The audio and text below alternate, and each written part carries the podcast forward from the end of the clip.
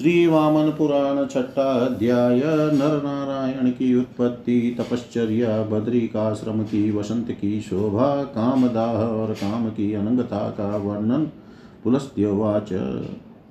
अद्भवो भ्रमणो यो असो धर्मो दिव्य वपुर्मुने दाक्षायणी तस्य भार्या तस्यामजनयत् सुतान् हरिं कृष्णं च देवर्षे नारायणनरौ तथा योगाभ्यासरतो नित्यं हरिकृष्णौ बभूवतु। नरनारायणो चेव जगतो हितकाम्यया तप्यतां च तपसौम्यो पुराणावृषिषत्तमो प्रालेयाद्रिं समागम्य तीर्थे बदरिकाश्रमे गृह्णन्तौ तत्परं ब्रह्म, गङ्गाया विपुले तटे नरनारायणाभ्यां च, जगदे च चराचरं तापितं तपसा भ्रमन् सक्रः तदा ययो संक्षुब्धस्तपसा ताभ्यां क्षोभणाय शतक्रतु। रम्भाध्याप्सरसश्रेष्ठा प्रेषयत्स महाश्रमं। कन्दर्पश्च सुदुर्धर्षश्च्युताङ्कुरमहायुध समं सचरेणेव वसन्ते नाश्रमं गत। ततो माधव कन्दर्पो ताश्चैवाप्सरसो वरा। बदर्याश्रममागम्य विचिक्रीडुर्यथेच्छया। ततो वसन्ते सम्प्राप्ते किं सुकाज्वलन, प्रभा निष् निष्पत्रा सततं रेजु शोभयन्तो धरातलं शिशिरं नाम मातङ्गं विदार्य नखरैरिव वसन्तकेसरी प्राप्त। पलाशकुसुमेर्मुने मया तुषारोगकरी निर्जितस्वेन तेजसा, तमेव हसतेत्युच्चै वसन्तकुन्दकुम्मलै वनानि कर्णिकाराणां, पुष्पितानि विरेजिरे, यथा नरेन्द्रपुत्राणि कनकाभरणानि तेषामनुततानि पा। किं करायिव रेजिरे स्वामी संलब्धसमाना भृत्या राजसुतानिव। रक्ताशोकवना भान्ति, पुष्पिता सहसोज्ज्वला, भृत्या वसन्तनृपते सङ्ग्रामेषु श्रीकप्लुता इव मृगवन्दा पिञ्जरिता राजन्ते गहने वने पुलकाभिर्वृता यद्वत्सज्जनाशु हृदागमे मञ्जरीभिर्विराजन्ते नदीकुलेषु वेतसा वक्तुकामा इवाङ्गुल्या कोष्माकं सदृशो नग रक्ताशोककरा तन्वी देवसे किं सुगाङ्घ्रिका नीलाशोककचा श्यामा विकाशी कमलानना नीलेन्दीवरनेत्रा च भ्रमणबिल्वफलस्तनि प्रफुल्लकुन्ददशना मञ्जरीकरशोभिता बन्धुजीवधरा शुभ्रा सिन्धुवारनखाद्भुता पुंस्कोकिलश्वना दिव्या अङ्कोलवशना शुभा बर्हिवृन्दकलापा च सारसस्वरनुपुरा प्रागवंशरशना भ्रमणमन्तहंसगतिस्तथा पुत्रजीवांशुका भृङ्गरोमराजी विराजिता वसन्तलक्ष्मी सम्प्राप्ता भ्रमणबदरिकाश्रमे ततो नारायणो दृष्ट्वा आश्रमस्यानवद्यतां समीक्षय च दिश। सर्वास्ततोऽनङ्गमपश्यत नारदुवाच कोऽशावनङ्गो भ्रमसे तस्मिन् बदरिकाश्रमे यं ददश जगन्नाथो देवो नारायणो व्यय। पुलस्त्यवाच कन्दर्पो हर्षतनयो यो अशोकामो निगद्यते सशङ्करेण सन्दग्धो यनङ्गत्वमुपागत। नारद उवाच किमत कामदेवोऽसो देवदेवेन शम्भुना? दग्धस्तु कारणे कस्मिन्नेतद्व्याख्यातुमर्हसि पुलस्त्यवाच यदा दक्षसुता भ्रमण सती यातायमक्षयं विनाश्य दक्षयज्ञं तं विचचार त्रिलोचन, ततो वृषध्वजं दृष्ट्वा कन्दर्पकुसुमायुध अपत्निकं तदास्त्रेण उन्मादेनाभ्यताडयत्। ततो हरशरेणाथ उन्मादेनाशुताडित विचचारमदोन्मत्त काननानि शरांसिष स्मरण सतीं महादेवस्ततो न मादेन ताडित।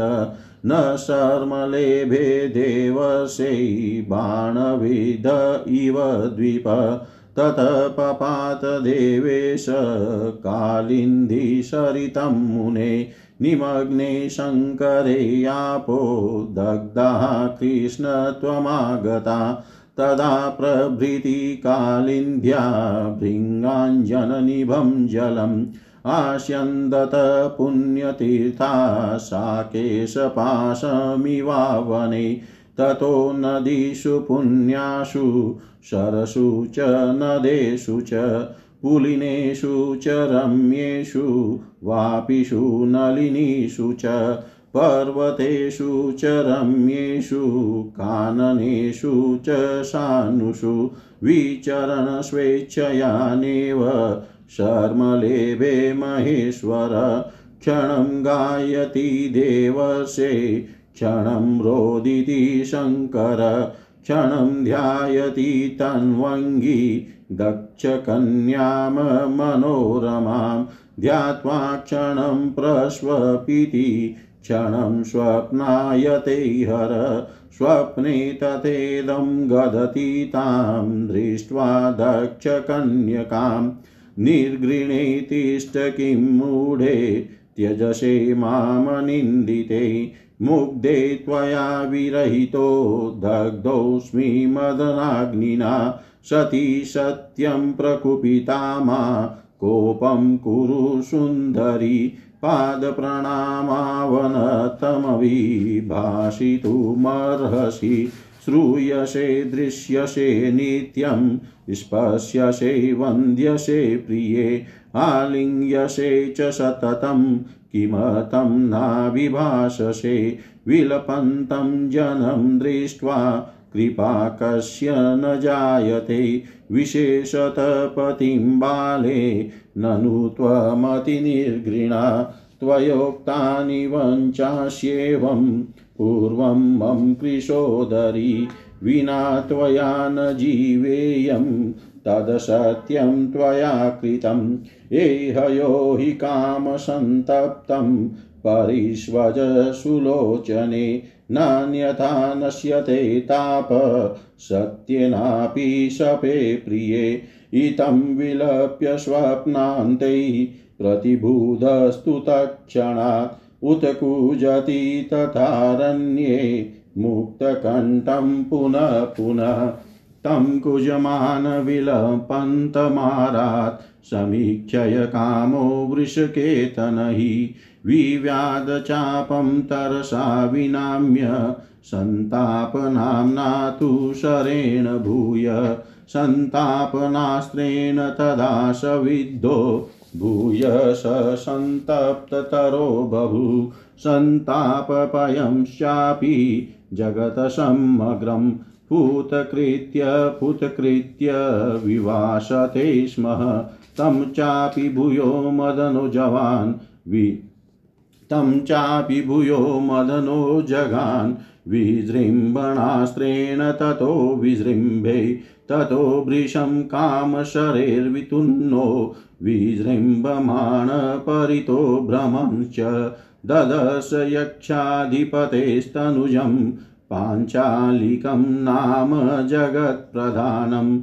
दृष्ट्वा त्रिनेत्रो धनदस्य पुत्रं पार्श्वसंभ्येत्य वचो भवाशे, भ्रातव्यवक्ष्यामि वचो यदद्य तत त्वं कुरु स्वामितविक्रमोऽसि पाञ्चालिक उवाच, यनाथ मामवक्ष्यसि तत् करिष्यै, सुदुष्करं यद्यपि देवसङ्घै आज्ञापयस्त्वातुलवीर्यशम्भो दासोऽस्मि ते भक्तियुतस्तथे ईश्वर उवाच, नाशं गतायां, वरदाम्बिकायां, कामाग्निना प्लुष्टसुविग्रहोऽस्मि।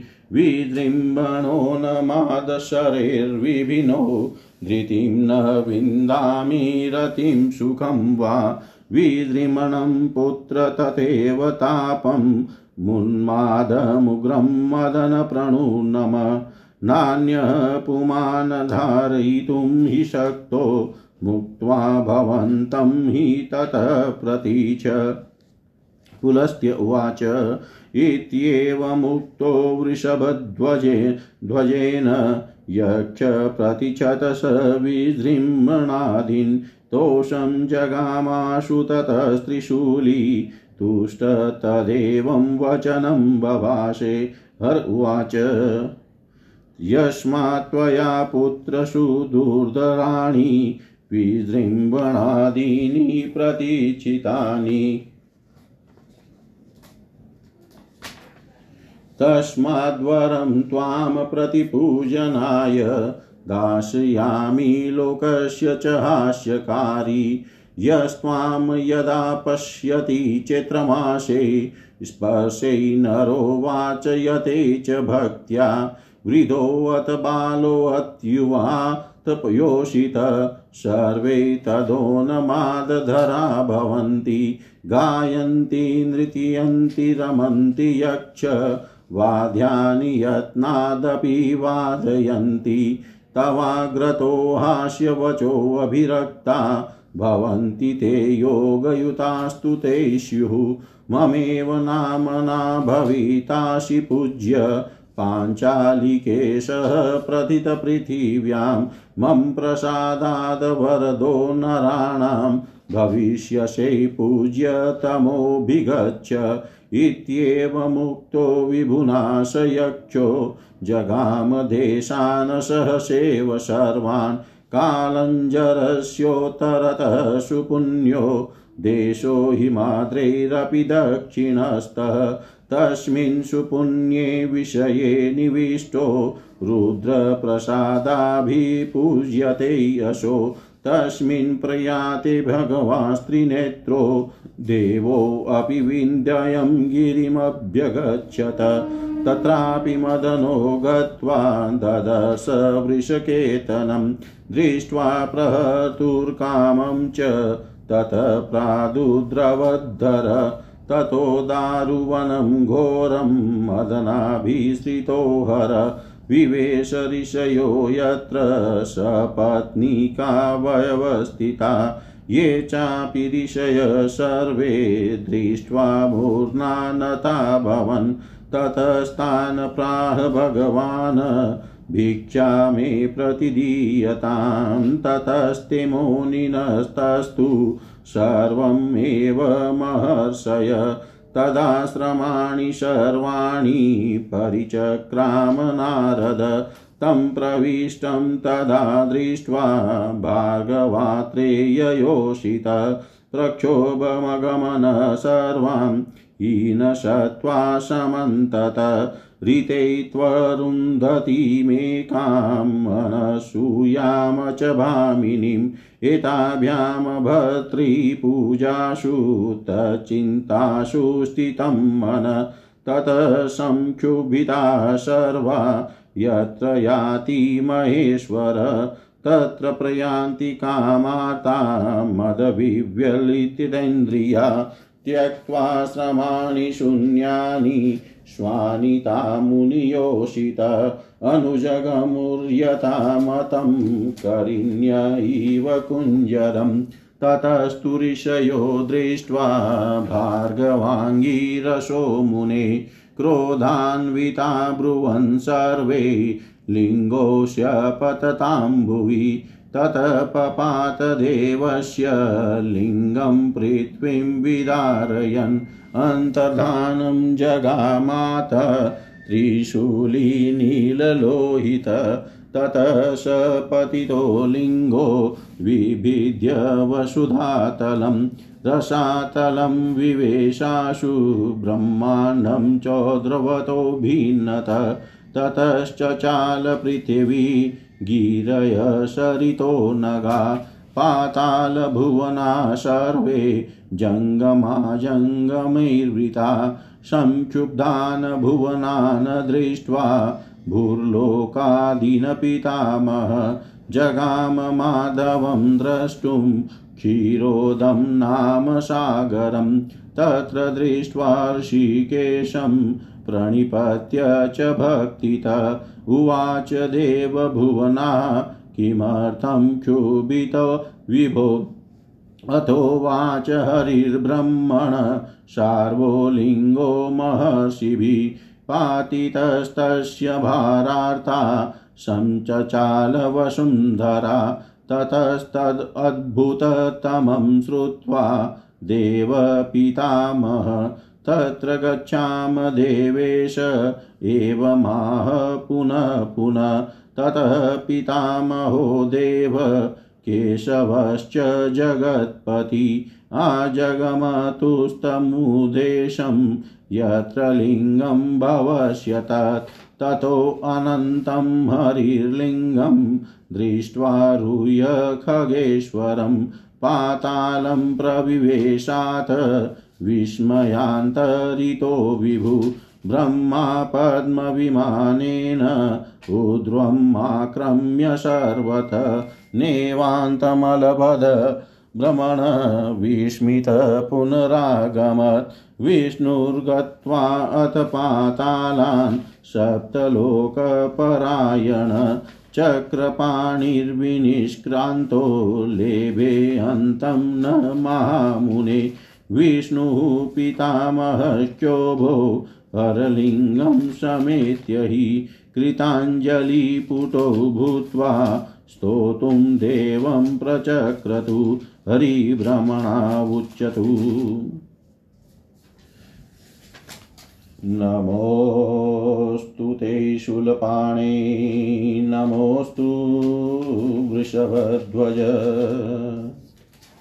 जिमुतवाहन् कवे सर्वत्रयम्बक शङ्कर। महेश्वर महेशान् स्वर्णाक्ष वृषाकपे दक्ष यज्ञक्षयकर कालरूप नमोऽस्तु ते। त्वमादिरस्य जगत्स्त्वं मध्यं परमेश्वर। भगवानन्तश्च भगवान् सर्वगस्त्वं नमोऽस्तु ते। पुलस्त्य उवाच, एवं संस्तूयमानस्तु तस्मिन् दारुवने हर स्वरूपिताविदं वाक्यम् उवाच वदतां वर। हर उवाच, किमर्थं देवतानाथो परिभूतक्रमं त्विह?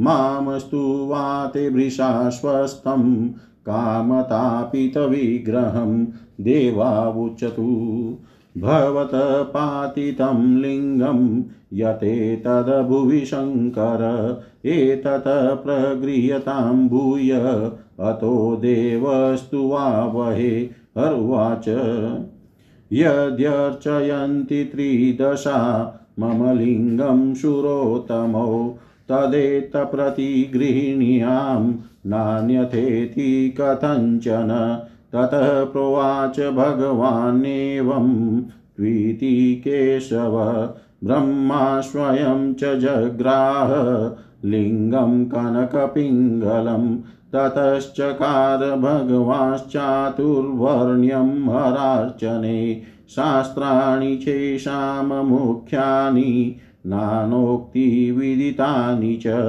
आद्यं सेवं परिख्यातम् अन्यत् पाशुपतं मुने, तृतीयं कालवदनं, चतुर्थं च कपालिनं शेवशासितस्वयं शक्तिर्वसिष्ठस्य प्रियसुत, तस्य शिष्यो बभूवात, गोपायन् इति श्रुत, महापाशुपतश्चासीद्भरद्वाजस्तपोधन तस्य शिष्योऽप्यभुद्राजा ऋषभसोमकेश्वर कालास्यो भगवानाशीदापस्तम्भस्तपोधन तस्य शिष्यो भगव भवद्वैश्यो नाम्ना क्रातेश्वरो मुने महाव्रती च धनधस्तस्य शिष्यश्च वीर्यवान् कर्णोदर इति ख्यातो जात्या शूद्रो महातपा एवं स भगवान् ब्रह्मा पूजनाय शिवस्य तु, कृत्वा तु चातुराश्रम्यं स्वमेव भवनं गत। गते ब्रह्मणि सर्वोऽपि उपसंहृत्य तं तदा। लिङ्गं चित्रवने सूक्ष्मं प्रतिष्ठाप्य चचारः विचरन्तं तदा भूयो महेशं कुसुमायुध आरात स्थितवाग्रतो धन्वी सन्तापयितुमुद्यत ततस्तमग्रतो दृष्ट्वा क्रोधाद्मातदृशाहर स्मरमालोकयामाश शिखाग्राचरणान्तिकम् आलोकितस्त्रीनेत्रेण मदनोद्युतिमानपि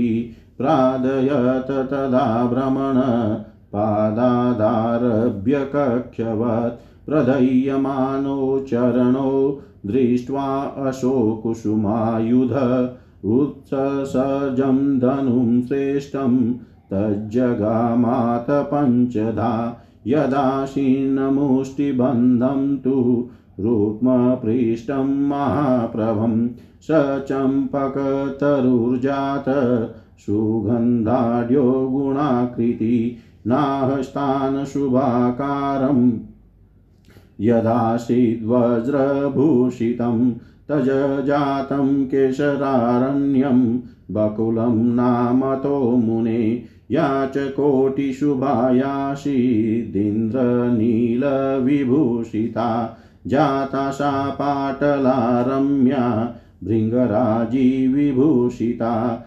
नाहोपरि तथा मुष्टो स्थानं शशिमणिप्रभं पञ्चगुल्मा भवज्जाति शंशाङ्किरणोज्ज्वला उदद्रवं मुष्टयाद्य कोट्योः स्थानं विद्रुमभूषितं तस्मादबहुपुटा मल्ली सञ्जाता विविधा मुने, पुष्पोत्तमानि रम्याणि, सुरभिन्नी च नारद, जातियुक्तानि देवेन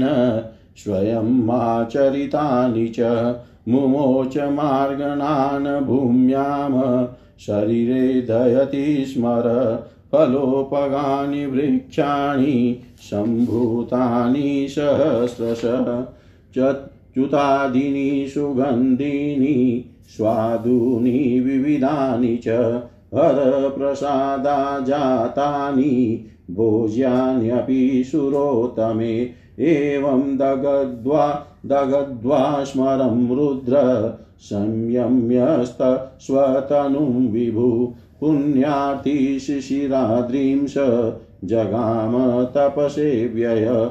एवं पुरा देववरेण शम्भुना कामस्तु दग्ध सशरसचापः ततस्त्वनङ्गेति महाधनुर्धरो देवेस्तु गीतशुरपूर्वपूजित देवेस्तु गीतशुरपूर्वपूजित पुलस्त्य जी बोले, मुने ब्रह्मा जी के हृदय से जो दिव्य देहधारी धर्म प्रकट हुआ था, उसने दक्ष की पुत्री मूर्ति नाम की भार्या से हरि कृष्ण नर और नारायण नामक चार पुत्रों को उत्पन्न किया। देवर से इनमें हरि और कृष्ण ये दो तो नित्य योगाभ्यास में निरत हो गए। और पुरातन ऋषि शांत मना नरन तथा नारायण संसार के कल्याण के लिए हिमालय पर्वत पर जाकर बद्री का श्रम तीर्थ में गंगा के निर्मल तट पर पर ब्रह्म का नाम ओमकार का जप करते हुए तप करने लगे। भ्रमण नर नारायण की दुष्कर तपस्या से सारा स्थावर जंगमात्मक यह जगत परितप्त हो गया। इससे इंद्र विक्षुब्ध हो उठे उन दोनों की तपस्या से अत्यंत व्यग्र इंद्र ने उन्हें मोहित करने के लिए रंभा आदि श्रेष्ठ अप्सराओं को उनके विशाल आश्रम में भेजा। कामदेव के आयुधों में अशोक आम्रादि की मंजरियाँ विशेष प्रभावक है। इन्हें तथा अपने सहयोगी वसंत ऋतु को साथ लेकर वह भी उस आश्रम में गया। अब वे वसंत काम देव तथा श्रेष्ठ अप्सराएँ ये सब बद्रिकाश्रम में जाकर निर्बाध क्रीड़ा करने लग गए। तब वसंत ऋतु के आ जाने पर अग्नि शिखा के सदृश कांति वाले पलाश पत्रहीन होकर रात दिन पृथ्वी की शोभा बढ़ाते हुए सुशोभित तो होने लगे। मुने वसंत रूपी सिंह मानो पलाश पुष्प रूपी नखों से शिशिर रूपी गजराज को विदीर्ण कर वहाँ अपना साम्राज्य जमा चुका था। वह सोचने लगा, मैंने अपने तेज से शीत समूह रूपी हाथी को जीत लिया है और वह कुंद की कलियों के बहाने उसका उपहास भी करने लगा है। इधर स्वर्ण के अलंकारों से मंडित राजकुमारों के समान पुष्पित कचनार अमलताश के वन सुशोभित होने लगे। जैसे राजपुत्रों के पीछे उनके द्वारा सम्मानित सेवक खड़े रहते हैं, वैसे ही उन वर्णित वनों के पीछे पीछे कदम वृक्ष सुशोभित हो रहे थे। इसी प्रकार लाल अशोक आदि के समूह भी सहसा पुष्पित एवं उद्भाषित हो, सुशोभित होने लगे। लगता था मानो ऋतुराज वसंत के अनुयायी युद्ध में रक्त से लथपथ हो रहे हो। घने वन में पीले रंग के हरिण इस प्रकार सुशोभित हो रहे थे, जिस प्रकार सूर्य के आने से सज्जन आनंद से पुलकित होकर सुशोभित होते हैं। नदी के तटों पर अपनी मंजरियों के द्वारा वे तस ऐसे सुशोभित हो रहे थे। मानो वे अंगुलियों के द्वारा यह कहना चाहते हैं कि हमारे सदृश अन्य कौन वृक्ष है?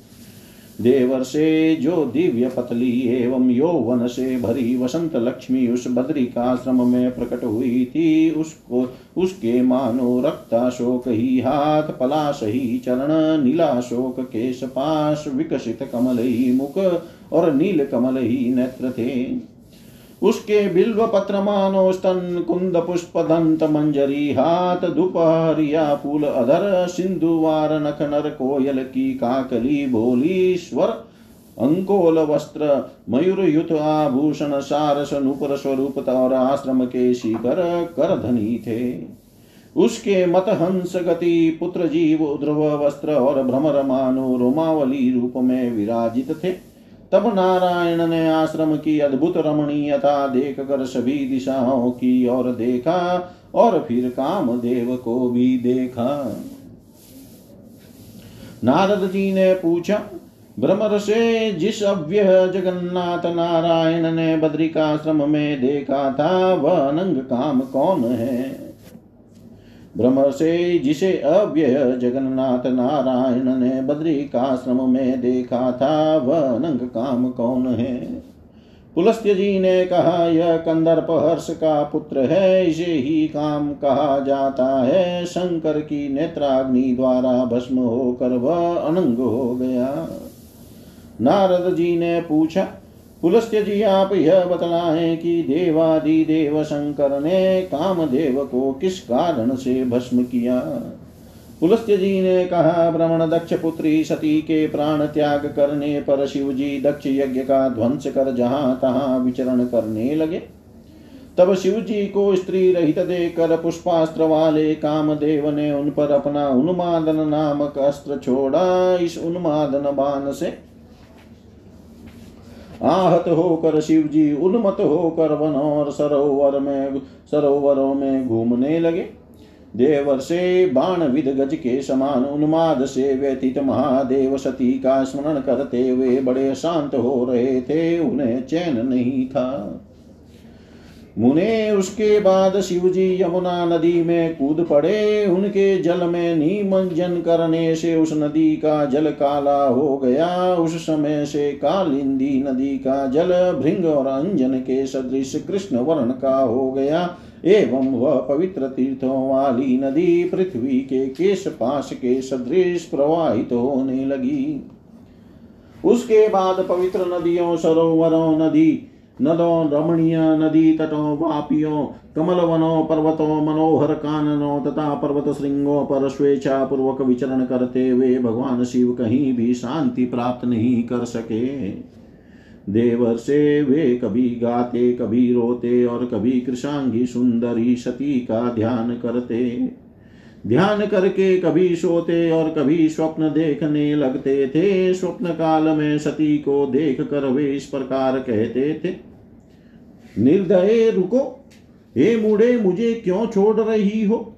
हे अनिंदिते, हे मुग्धे, तुम्हारे विरह में मैं कामाग्नि से दग्ध हो रहा हूँ। हे सती, क्या तुम वस्तुतः क्रुद्ध हो? सुंदरी, क्रोध मत करो। मैं तुम्हारे चरणों में अवनत होकर प्रणाम करता हूँ। तुम्हें मेरे साथ बात तो करनी ही चाहिए। प्रिय, मैं सतत तुम्हारी ध्वनि सुनता हूँ, तुम्हें देखता हूँ, तुम्हारा स्पर्श करता हूँ, तुम्हारी वंदना करता हूँ और तुम्हारा परिसंग करता हूँ। तुम मुझसे बात क्यों नहीं कर रही हो? बाले, विलाप करने वाले व्यक्ति को देख कर किसे दया नहीं उत्पन्न होती?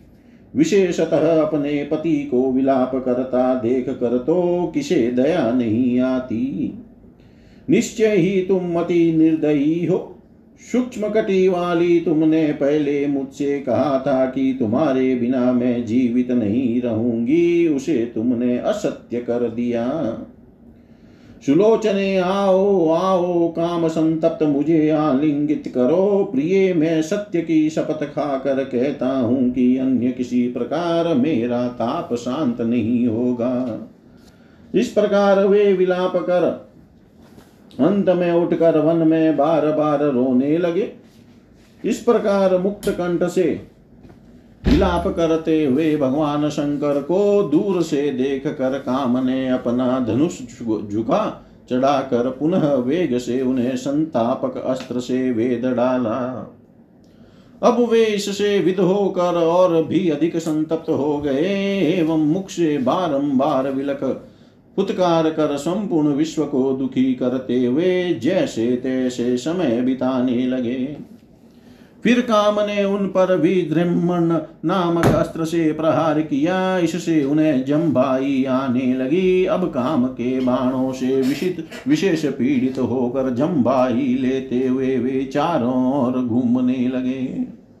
इसी समय उन्होंने कुबेर के पुत्र पांचालिक को देखा और उसको देख कर उसके पास जाकर त्रिनेत्र शंकर ने यह बात कही भ्रातृव्य तुम अमित विक्रमशाली हो आ, मैं जो आज बात कहता हूँ तुम उसे करो। पांचालिक ने कहा, स्वामी, न आप जो कहेंगे, देवताओं द्वारा सुदुष्कर होने पर भी उसे मैं करूँगा। हे अतुल बलशाली शिव, आप आज्ञा करें। इसमें आपका श्रद्धालु भक्त एवं दास हूँ। भगवान शिव बोले वरदाहिनी अंबिका सती के नष्ट होने से मेरा सुंदर शरीर कामाग्नि से अत्यंत दग्ध हो रहा है। काम के विजृंभण और उन्माद शरीर सरों से विद होने से मुझे धैर्य, रति या सुख नहीं प्राप्त हो रहा है। पुत्र तुम्हारे अतिरिक्त अन्य को ही पुरुष कामदेव से प्रेरित विजृंभण, संतापन और उन्माद नामक उग्र अस्त्र सहन करने में समर्थ नहीं है। अतः तुम इन्हें ग्रहण कर लो। पुलस्त्य जी बोले, भगवान शिव के ऐसा कहने पुरुष, यक्ष, कुबेर, पुत्र, पांचालिक ने विजृंभण आदि सभी अस्त्रों को उनसे ले लिया। इससे त्रिशूली को संतत इससे त्रिशूली को तत्काल संतोष प्राप्त हो गया और प्रसन्न होकर उन्होंने उससे ये वचन कहे। भगवान महादेव जी बोले, पुत्र, तुमने अति भयंकर बीजृंभण आदि अस्त्रों को ग्रहण कर लिया। अतः प्रत्युपकार में तुम्हें सब लोगों के लिए आनंददायक वरदान वर दूँगा। चैत्र मास में जो वृद्ध बालक, युवा या स्त्री तुम्हारा स्पर्श करेंगे या भक्ति पूर्वक तुम्हारी पूजा करेंगे, वे सभी उन्मत हो जाएँगे। यक्ष फिर वे गाएँगे, नाचेंगे, आनंदित होंगे और निपुणता के साथ बाजे बजाएँगे। किंतु तुम्हारे समुख हँसी की बात करते हुए भी वे योग युक्त रहेंगे। मेरे ही नाम से तुम पूज्य होंगे। विश्व में तुम्हारा पांचाली के सनाम प्रसिद्ध होगा। मेरे आशीर्वाद से तुम लोगों के वरदाता और पूज्यतम होगे। जाओ। भगवान शिव के ऐसा कहने पर वह यक्ष तुरंत सब देशों में घूमने लगा। फिर वह काल, कालंजर के उत्तर और हिमालय के दक्षिण परम पवित्र स्थान में स्थिर हो गया। वह शिव जी की कृपा से पूजित हुआ। उसके चले जाने पर भगवान त्रिनेत्र भी विंध्य पर्वत पर आ गए। वहाँ भी काम ने उन्हें देखा। उसे पुनः प्रहार की चेष्टा करते देख शिव जी भागने लगे। उसके बाद कामदेव के द्वारा पीछा किए जाने पर महादेव जी घोर दारू वन में चले गए, जहाँ ऋषिगण अपनी पत्नियों के साथ निवास करते थे। उन ऋषियों ने भी उन्हें देख कर सिर झुका कर प्रणाम किया। फिर भगवान ने उनसे कहा, आप लोग मुझे भिक्षा दीजिए। इस पर सभी महर्षि मौन रह गए।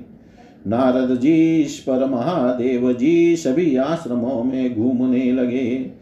उस समय उन्हें आश्रम में आया हुआ देख पतिव्रता अरुंधति और अनसुईया को छोड़कर ऋषियों की समस्त पत्नियाँ प्रक्षुब्ध एवं सत्यहीन हो गई।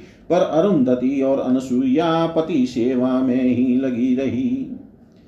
अब शिव जी जहाँ जहाँ जाते थे, वहाँ वहाँ सु संक्षुभित कामार्थ एवं मद से विकल इंद्रियों वाली स्त्रियाँ भी जाने लगी। मुनियों की वे स्त्रियाँ अपने आश्रमों को सुना छोड़ उनका इस प्रकार अनुसरण करने लगी। जैसे करे करेणु मदमत गज का अनुसरण करे। उन्हें यह देख कर ऋषिगण क्रुद्ध हो गए एवं कहा कि इनका लिंग भूमि पर गिर जाए, फिर तो महादेव का लिंग पृथ्वी को विदीर्ण करता हुआ गिर गया, एवं तब नील लोहित त्रिशूली अंतर्धान हो गए। वह पृथ्वी पर गिरा, लिंग उसका भेदन कर तुरंत रसातल में प्रविष्ट हो गया। एवं ऊपर की ओर भी उसने विश्व ब्रह्मांड का भेदन कर दिया। इसके बाद पृथ्वी, पर्वत, नदियाँ, पादप तथा चराचर से पूर्ण समस्त पाताल लोक काँप उठे। पितामह, ब्रह्मा, भूलोक आदि भूनों को संक्षुब्ध देख कर श्री विष्णु से मिलने क्षीर सागर पहुँचे। वहाँ उन्हें देख भक्ति पूर्वक प्रणाम कर ब्रह्मा ने कहा, देव, समस्त भुवन विक्षुब्ध कैसे हो गए हैं? इस पर श्री हरि ने कहा भ्रमण महर्षियों ने शिव के लिंग को गिरा दिया है। उसके भार से कष्ट में पड़ी आर्त पृथ्वी विचलित हो रही है। इसके बाद ब्रह्मा जी उस अद्भुत बात को सुनकर देवेश, हम लोग वहाँ चले।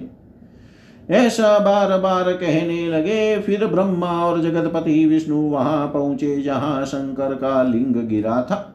वहाँ उस अनंत लिंग को देख कर आश्चर्यचकित होकर हरि गरुड़ पर सवार हो उसका पता लगाने के लिए पाताल में प्रविष्ट हुए। नारद जी, ब्रह्मा जी अपने पद्मयान के द्वारा संपूर्ण ध्रुवाकाश को लांग गए, पर उस लिंग का अंत नहीं पा सके और आश्चर्यचकित होकर वे लौट आए। मुने इसी प्रकार जब चक्रपाणी भगवान विष्णु भी सात पातालों में प्रवेश कर उस लिंग का बिना अंत पाए ही वहाँ से बाहर आए, तब ब्रह्मा, विष्णु दोनों शिवलिंग के पास जाकर हाथ जोड़कर उनकी स्तुति करने लगे। ब्रह्मा विष्णु बोले, शूलपाणी जी, आपको प्रणाम है। वृषभ ध्वज जिमुतवाहन कवि सर्वत्रयंबक शंकर, आपको प्रणाम है। महेश्वर, स्वर्णाक्ष वृषा कपे दक्ष यज्ञ विध्वंसक काल रूप शिव, आपको प्रणाम है। परमेश्वर, आप इस जगत के आदि मध्य एवं अंत है। आप षडैश्वर्य पूर्ण भगवान सर्वत्र गामी या सर्वत्र व्याप्त है। आपको प्रणाम है। पुलस्त्य जी बोले, उस दारु वन में इस प्रकार स्तुति किए जाने पर वक्ताओं में श्रेष्ठ हर ने अपने स्वरूप में प्रकट होकर अर्थात मूर्तिमान होकर उन दोनों से इस प्रकार कहा।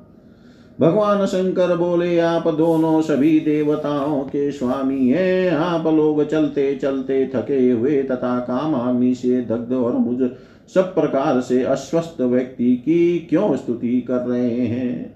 इस पर ब्रह्मा, विष्णु दोनों बोले शिव जी पृथ्वी पर आपका जो यह लिंग गिराया गया है, उसे पुनः आप ग्रहण करें। इसीलिए हम आपकी स्तुति कर रहे हैं। शिव जी ने कहा, श्रेष्ठ देवों, यदि सभी देवता मेरे लिंग की पूजा करना स्वीकार करें, तभी मैं इसे पुनः ग्रहण करूँगा। अन्यथा किसी प्रकार भी इसे नहीं धारण करूँगा। तब भगवान विष्णु बोले, ऐसा ही होगा। फिर ब्रह्मा जी ने स्वयं उन स्वर्ण के सदृश पिंगल लिंग को ग्रहण किया। तब भगवान ने चारों वर्णों को हर लिंग की अर्चना का अधिकारी बनाया। इनके मुख्य शास्त्र नाना प्रकार के वचनों से प्रख्यात हैं। मुने उन शिव भक्तों का प्रथम संप्रदाय शेव, द्वितीय पाशुप तृतीय काल मुख और चतुर्थ संप्रदाय का पालिक या भैरव नाम से विख्यात है। महर्षि वशिष्ठ के प्रिय पुत्र शक्ति ऋषि स्वयं सेव थे। उनके एक शिष्य गोपायन नाम से प्रसिद्ध हुए। उन्होंने सेव संप्रदाय को दूर तक फैलाया। तपोधन भरद्वाज महापाशुपत थे और सोमकेश्वर राजा ऋषभ उनके शिष्य हुए, जिनसे पाशुपत संप्रदाय विशेष रूप से परिवर्तित हुआ। मुने ऐश्वर्य एवं तपस्या के धनी महर्षि आप स्तंभ, कालमुख संप्रदाय के आचार्य थे। क्राथेश्वर नाम के उनके वैश्य शिष्य ने इस संप्रदाय का विशेष रूप से प्रचार किया। महाव्रती साक्षात कुबेर प्रथम का पालिक या भैरव संप्रदाय के आचार्य हुए थे। शूद्र जाति के महातपस्वी कर्णोदर नामक उनके एक प्रसिद्ध शिष्य हुए। इन्होंने इस मत का विशेष प्रचार किया। इस प्रकार ब्रह्मा जी शिव की उपासना के लिए चार संप्रदायों का विधान कर ब्रह्मलोक को चले गए। ब्रह्मा जी के जाने पर महादेव ने उस लिंग को उपसंहरित कर लिया, समेट लिया एवं वे चित्रवन में सूक्ष्म लिंग प्रतिष्ठापित कर विचरण करने लगे। यहाँ भी शिव जी को घूमते देख पुष्प धनुष काम देव पुनः उनके सामने सहसा बहुत निकट आकर उन्हें संतापन बाण से भेदने को उद्यत हुआ। तब उसे इस प्रकार सामने खड़ा देख कर शिव जी ने उस काम देव को सिर से चरण तक क्रोध भरी दृष्टि से देखा। भ्रमण व कामदेव अत्यंत तेजस्वी था, फिर भी भगवान द्वारा इस प्रकार दृष्ट होने पर वह पैर से लेकर कटी पर्यंत दग्ध हो गया। अपने चरणों को जलते हुए देख कर पुष्पायुध काम ने अपने श्रेष्ठ धनुष को दूर फेंक दिया।